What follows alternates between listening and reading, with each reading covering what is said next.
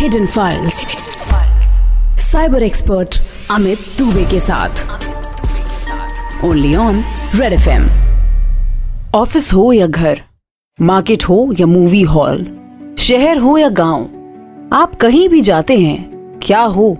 अगर आपको कोई हर जगह देखता रहे, उसको आपकी हर मूवमेंट की खबर रहे.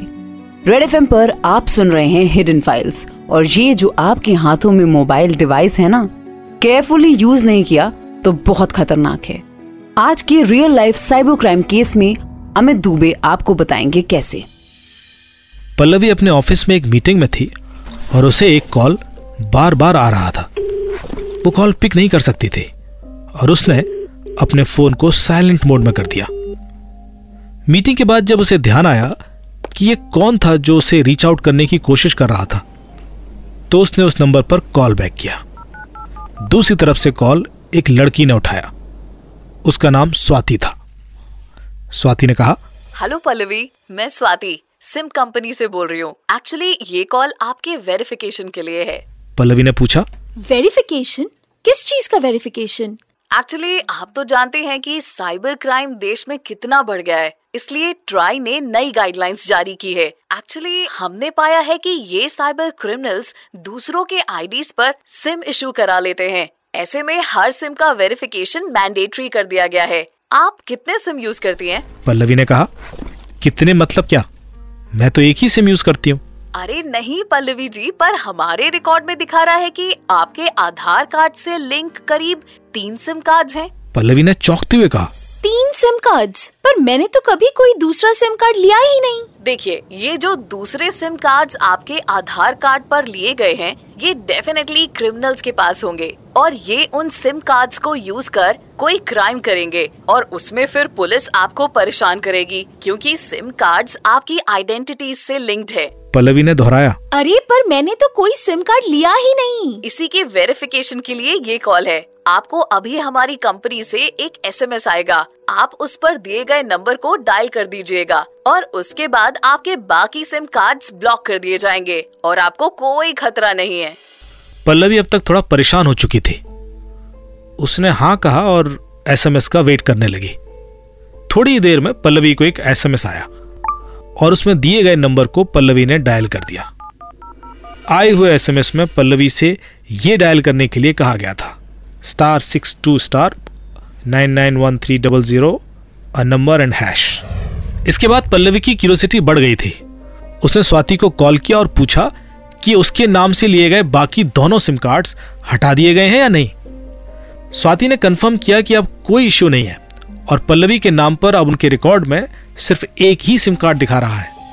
और इसके लिए उसने पल्लवी को एक वेबसाइट का लिंक भी भेजा और कहा कि पल्लवी चाहे तो खुद चेक कर सकती है कि उसके आधार से कितने सिम कार्ड्स लिंक्ड हैं। ये वेबसाइट थी TAFCOP dot Sanchar Saarthi dot G O V dot in Pallavi ने उस वेबसाइट पर अपना नंबर डाला और उसे सिर्फ़ एक ही सिम कार्ड दिखाई दिया। पल्लवी अब बेफिक्र थी। लेकिन करीब दो दिनों के बाद पल्लवी को एक ईमेल आई। ईमेल करने वाले ने अपने आप को पल्लवी का वेल विशर बताया और उसे एक लड़के सुमित से दूर रहने की सलाह दी। पहले पल्लवी समझ नहीं पाई कि यह कौन हो सकता है। वो थोड़ा डर गई थी कि कोई छिपकर क्यों ईमेल लिख रहा है। अगर कोई वेल विशर है तो सामने आके बात क्यों नहीं करता? पल्लवी सुमित को पसंद करती थी और दोनों में अच्छी दोस्ती थी। पर यहाँ यह मेल जिस तरह से लिखी गई थी, पल्लवी को पूरी तरह से अलर्ट किया गया था। पल्लवी ने मेल इग्नोर कर दी, पर अगले दिन उसे फिर एक ईमेल आई। उसमें लिखा था, तुम कल फिर सुमित के साथ थी। शाम आठ बजे, कनॉट प्लेस में। मैंने तुम्हें वॉर्न किया था ना? अभी भी मौका है, वरना बहुत बुरे फंस जाओगे। इस बार पल्लवी बहुत डर गई थी। यह बात सिर्फ़ सुमित और पल्लवी ही जानते थे। यह कौन था जो पल्लवी को इस हद तक स्टॉक कर रहा था? पल्लवी ने तुरंत सुमित को लिखा कि उसे ऐसी मेल आई है और सुमित ने उसे भरोसा दिलाया कि उसने ये बात किसी को नहीं बताई। इसके बाद पल्लवी ने अपनी फ्रेंड आरती से इस बारे में बात की। आरती ने भी पल्लवी की मेल देखी और उसे लगा कि यह कोई ऑफ़िस का लड़का भी हो सकता है, जो शायद नहीं चाहता कि पल्लवी सुमित से फ्रेंडशिप रखे। उसने पल्लवी से पूछा तुम्हें ऑफ़िस में किसी पे शक है? पल्लवी की समझ में कुछ नहीं आ रहा था। उसने काफ़ी सोचा पर वो कुछ भी कंक्लूड नहीं कर पाई। आरती ने कहा तुम्हें इन मेल्स के बारे में पुलिस को बता देना चाहिए। पल्लवी ने कहा पुलिस क्या करेगी? वो कहेंगे इसमें क्राइम कहाँ है? अरे कोई तुम्हें डरा रहा है? That itself is a crime पर सच तो ये था कि पल्लवी पुलिस कंप्लेंट करने के लिए मेंटली रेडी ही नहीं थी। अगले दिन ईमेल फिर आई। अब की बार उसमें लिखा था कि पुलिस इस मामले में कुछ नहीं कर पाएगी। देखो, मैं तुम्हारा वेल विशर हूँ। सुमित का प्लान तुम्हें ड्रिंक्स में ड्रग देने का है। होशियार रहना। पल्लवी शॉक्ड थी। पुलिस में जाने की बात कैसे लीक हुई? यह तो सिर्फ़ आरती को पता थी। उसने घबरा कर सुमित को फ़ोन किया और कहा कि अब हम कुछ दिन तक ना मिलेंगे, ना बात करेंगे। मैं बहुत डरी हुई हूँ। सुमित ने कहा अरे अरे हम ये सब पुलिस को बता देते हैं कि कोई है जो तुम्हें स्टॉक कर रहा है और और हो सकता है वो तुम्हारे आसपास ही हो। पर पल्लवी एडमेंट थी। उन्होंने अगले छह दिन तक न बात की और न ही मिले।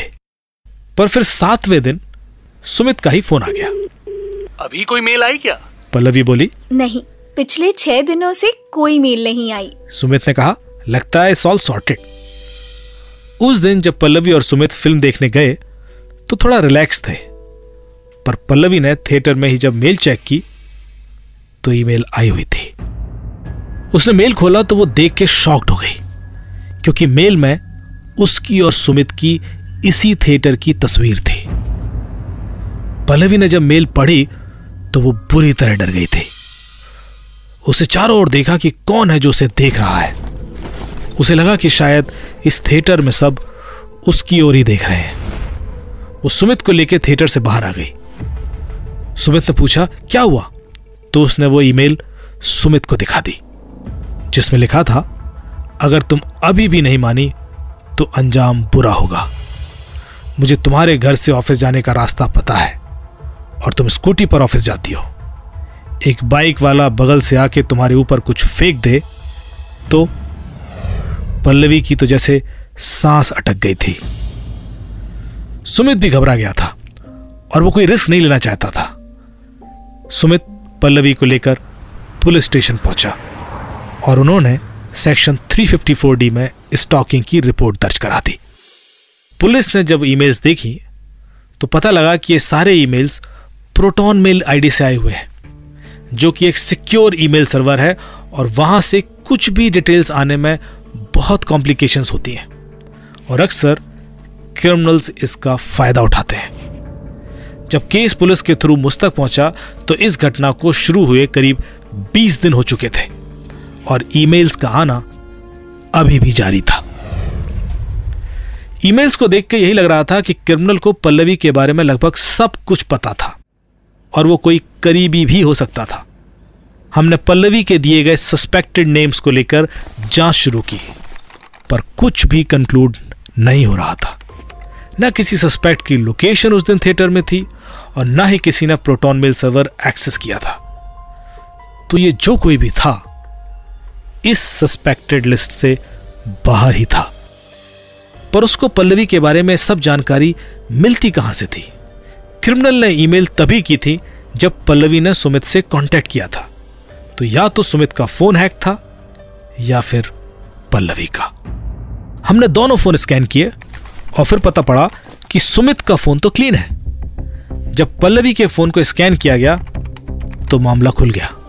पल्लवी का व्हाट्सएप किसी और डिवाइस से भी लॉग्ड इन था, और वो दूसरी डिवाइस भी नोएडा से ही थी। ओ माय गॉड पल्लवी का चौंकना नेचुरल था। मतलब ये क्रिमिनल मेरे सारे मैसेजेस देख पा रहा था। पल्लवी ने फ़ोन लिया और वो लिंक डिवाइस रिमूव करने ही वाली थी कि मैंने उसे रोक दिया। यही एक तरीका हो सकता है क्रिमिनल तक पहुँचने का। अभी क्रिमिनल को नहीं पता है कि हमें उसके बारे में पता है। उसे हम उसके ही जाल में ट्रैप कर सकते हैं। देखो वो जो कोई भी है वो ये नहीं चाहता कि तुम सुमित से मिलो। और उसको मेनली उन्हीं मैसेजेस में इंटरेस्ट है जो तुम सुमित को करते हो। तो अब हम सुमित को मैसेज करेंगे। पल्लवी ने पूछा पर हम उसे क्या मैसेज करेंगे? मैंने कहा पहले हम तुम्हारा फ़ोन चेक कर लें कि उसने व्हाट्सएप हैक किया कैसे। और क्या आपके फ़ोन की और कोई भी डिटेल्स उस तक पहुँचती है? जैसे कि क्या वो आपके फ़ोन से आपकी बातें सुन सकता है या कैमरा ऑन कर सकता है? पल्लवी शॉक्ड थी। क्या ये सब पॉसिबल है? मैंने कहा हाँ बिल्कुल पॉसिबल है। इसलिए फ़ोन की पूरी जाँच ज़रूरी है। हमारी इन्वेस्टिगेशन में क्लियर हो गया कि फ़ोन का सिर्फ़ व्हाट्सएप ही हैक किया गया था और उसका कारण था पल्लवी के फ़ोन पर कंडीशनल कॉल फॉरवर्डिंग होना। एक्चुअली अगर आप अपने फ़ोन से एक कोड डायल कर दें तो आपके फ़ोन से आपकी इनकमिंग कॉल्स फॉरवर्ड होने लगती हैं जब आप अनरीचेबल हो या बिज़ी हो। पल्लवी ने किसी कॉल सेंटर एग्जीक्यूटिव पर ट्रस्ट किया और वो नंबर डायल कर दिया, जिससे कि उसकी कॉल्स एक दूसरे नंबर पर फॉरवर्ड हो रही थी। और क्रिमिनल ने उस दूसरे नंबर पर पल्लवी के फ़ोन से व्हाट्सएप ओटीपी फॉरवर्ड करा लिया। हमारे पास वो दूसरा नंबर भी था, जहाँ ये ओटीपी फॉरवर्ड हुआ था। और उस नंबर के केवाईसी डिटेल्स निकलवाने के लिए भी बोल दिया गया था। पर हमारे पास एक और रास्ता था जिससे कि इस मामले को तुरंत सॉल्व किया जा सकता था। मैंने तुरंत एक वेब लिंक तैयार किया और उसे पल्लवी को एसएमएस कर दिया। पल्लवी ने वो लिंक सुमित को भेजा और मैसेज में लिखा, ये हमारी कुछ प्राइवेट पिक्चर्स हैं और मैं नहीं चाहती कि ये किसी के हाथ में पहुँचे। इसलिए मैं इन्हें इस लिंक पर बैकअप कर रही हूँ और अपने फ़ोन से डिलीट कर रही हूँ। इस मैसेज के साथ भेजा गया मेरा लिंक। अब बारी थी कि क्रिमिनल किसी तरह इस लिंक को क्लिक कर दे। पर अभी लोगों को पता नहीं था कि इस लिंक के क्लिक करने से क्या होने वाला है। लिंक क्लिक करते ही क्रिमिनल से फ़ोन ने कुछ परमिशन मांगी। पर क्रिमिनल जो कोई भी था, वो इतना डेस्परेट था और वो किसी भी कीमत पर पल्लवी और सुमित की वो तस्वीरें देखना चाहता था। उसने बिना परवाह किए वो परमिशन ऑन कर दी। और थोड़ी देर में हमारे सामने क्रिमिनल की सेल्फी आ गई।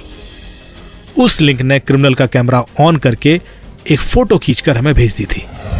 हमारे सामने क्रिमिनल की लोकेशन और उसकी पिक्चर थी। और उसकी वो फ़ोटो देखकर सुमित हैरान रह गया। Divya I can't believe it Divya Sumit की ही दोस्त थी और शायद पल्लवी और सुमित की नजदीकियों से खुश नहीं थी। वो चाहती थी कि पल्लवी सुमित की लाइफ से खुद ही दूर चली जाए। और इस तरह पल्लवी का व्हाट्सएप हैक कर उसने उसे डराने की सोची। देखिए, अक्सर लोग आपके ओटीपी को चुराकर व्हाट्सएप हैक कर सकते हैं। ओटीपी चुराने में सबसे प्रमुख तरीका है कॉल फॉरवर्डिंग सेट करा देना। इस तरीके में वो आपका फ़ोन लेकर कोई नंबर डायल कर देते हैं, जिससे आपके फ़ोन की कॉल्स कंडीशनली उसके नंबर पर फॉरवर्ड हो जाती हैं। या वो आपको डरा कर या लियोर कर आपसे ही नंबर डायल करा लेते हैं। यदि आप गलती से ऐसा कोई नंबर डायल करते हैं, जैसे star sixty two star mobile number hash या star four zero one mobile number hash तो आपके कॉल्स कंडीशनली उसके नंबर पर फॉरवर्ड होने लगेंगी। जब आप बिज़ी होंगे और उस समय कोई कॉल आएगा तो उसको चला जाएगा। यदि आप अनरीचेबल होंगे फ़्लाइट में होंगे या सो रहे होंगे और फ़ोन नहीं उठा सकते तो उस समय के कॉल्स भी उसको चले जाएँगे। ऐसे में वो आपके ओ अपनी ओर फॉरवर्ड करा सकता है और आपका व्हाट्सएप ही नहीं, आपका कोई भी अकाउंट हैक कर सकता है। ध्यान ये देना है कि आप अपने व्हाट्सएप को हमेशा टू फैक्टर ऑथेंटिकेटेड रखें।